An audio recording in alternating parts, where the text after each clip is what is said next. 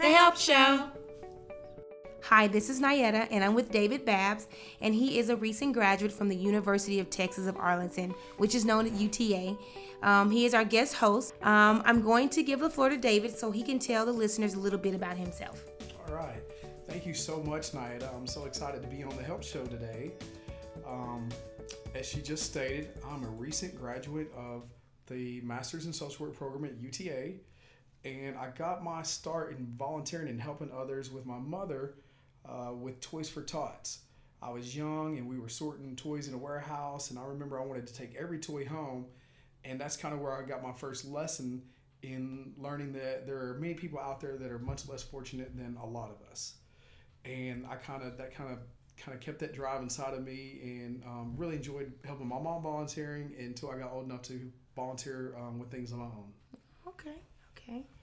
Um, I uh, I carried that passion with me into the army um, where one of my most coveted awards that I got was the Military Outstanding Volunteer Service Medal, and that was for helping out soldiers and in the community above and beyond all my normal uh, regular Army duties.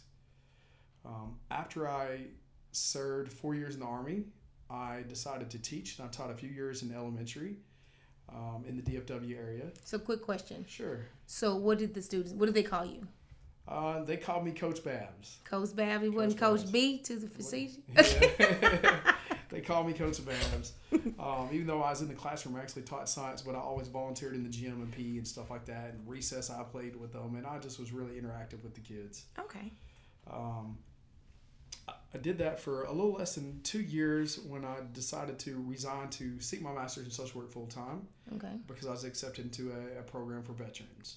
Um, and um, upon completing it, I just recently applied for my doctoral program at UTA in social work, and hopefully I'll hear some news back on that um, within two to three weeks. You know what? Uh, you know what? We're gonna keep our fingers crossed for you. We got we got a big support group. He's gonna do it. We know you're gonna do it, David. Yeah, I'm gonna do it. Yeah, he's gonna he's gonna get accepted. I'm gonna do it. My mind is made up. Um, I uh, another thing, um, Nayetta, that I just recently got appointed to, and that's called the Real Committee, which stands for Race, Equality, Accountability, and Leadership. It is a subcommittee under the National Association of Social Workers of uh, professional organization body, and it's just stood up, and we're going to start brand new wheels on the ground in 2017. So I'm so excited to be um, a part of that on the ground level because I'm very passionate about criminal justice reform, racial and social equality, and um, advocate for uh, education disparities as well as veterans' rights. Man, I'm so, I'm so excited for you too, David. Thank you.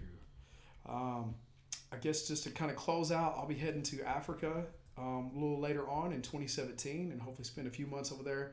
And I'm just so excited to work with children over there that are facing so many challenges each day before they can even think about getting up and going to school and things like that. Uh, it's kind of unimaginable considering how advanced society is today in 2017. Man, David, David, I'm so proud of you. Um, you have accomplished so much from the first time I met you in the GRE prep class. David has shown that if you stay focused, write a list of goals to accomplish, but most important, execute those goals, you can accomplish anything you put your mind to. But in order for people to achieve their goals, it is important to work through the five stages change. That's right, Nayetta. And um, one of the uh, one of the things I faced as I was working myself through personal challenges was the importance of setting goals. According to DiClemente and Prochaska, they come up with a model of stages of change about 25 years ago. And um, these stages of change were meant to address um, addictions, and then they were later on adopted by a lot of different therapeutic models to help people work through any stage that they're at in life to overcome anything. And those stages of change are pre contemplation, contemplation, preparation, action, and maintenance.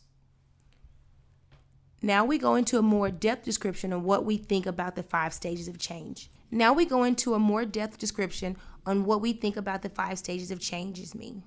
It has been my experience that people learn better when examples are provided. A good example of the five stages of change is much like a weight loss plan. In order for it to be effective, you have to first identify the problem. Second, think about solving the problem. Third, plan to take action. Four, modify your behavior. But last but not least, keep up on the maintenance of what you have achieved. All right. The first stage would be pre contemplation stage. Um, to stick with the weight loss example, this would be I have a lack of energy, Okay. but I don't know why. Okay.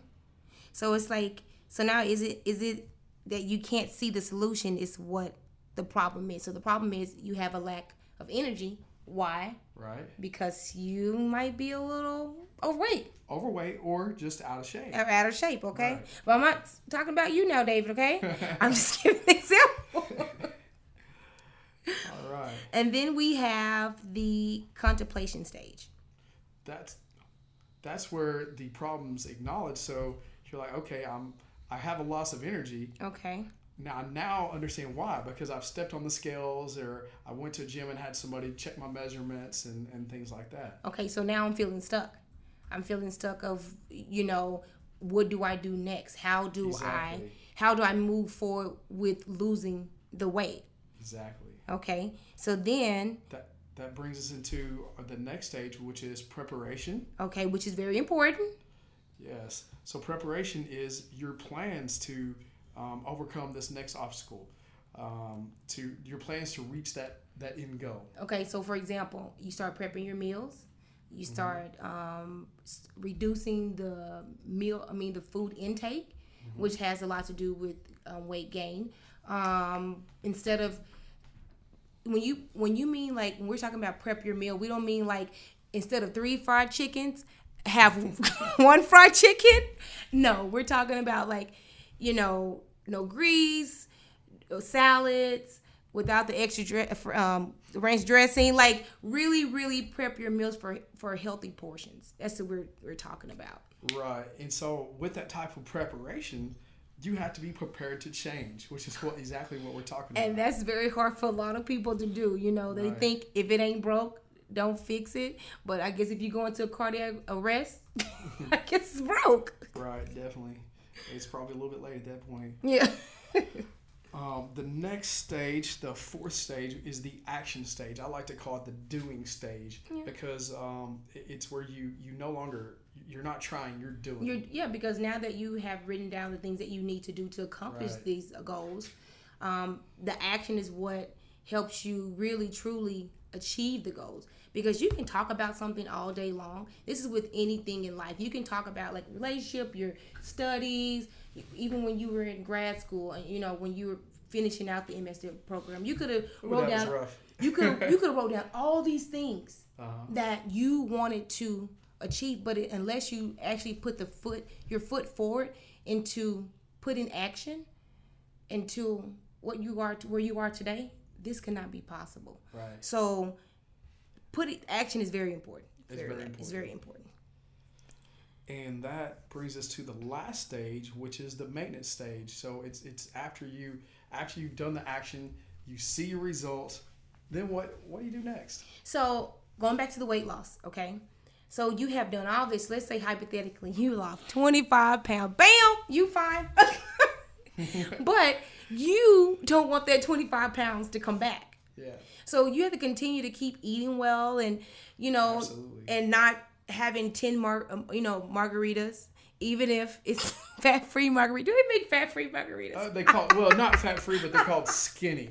skinny, margaritas, yeah don't go overboard with the skinny margaritas it just you still you still you're still maintaining what do you have done to how you have achieved your goal. Right, because you you you've never really made it. no you never make it. I always say there this is what i always say david.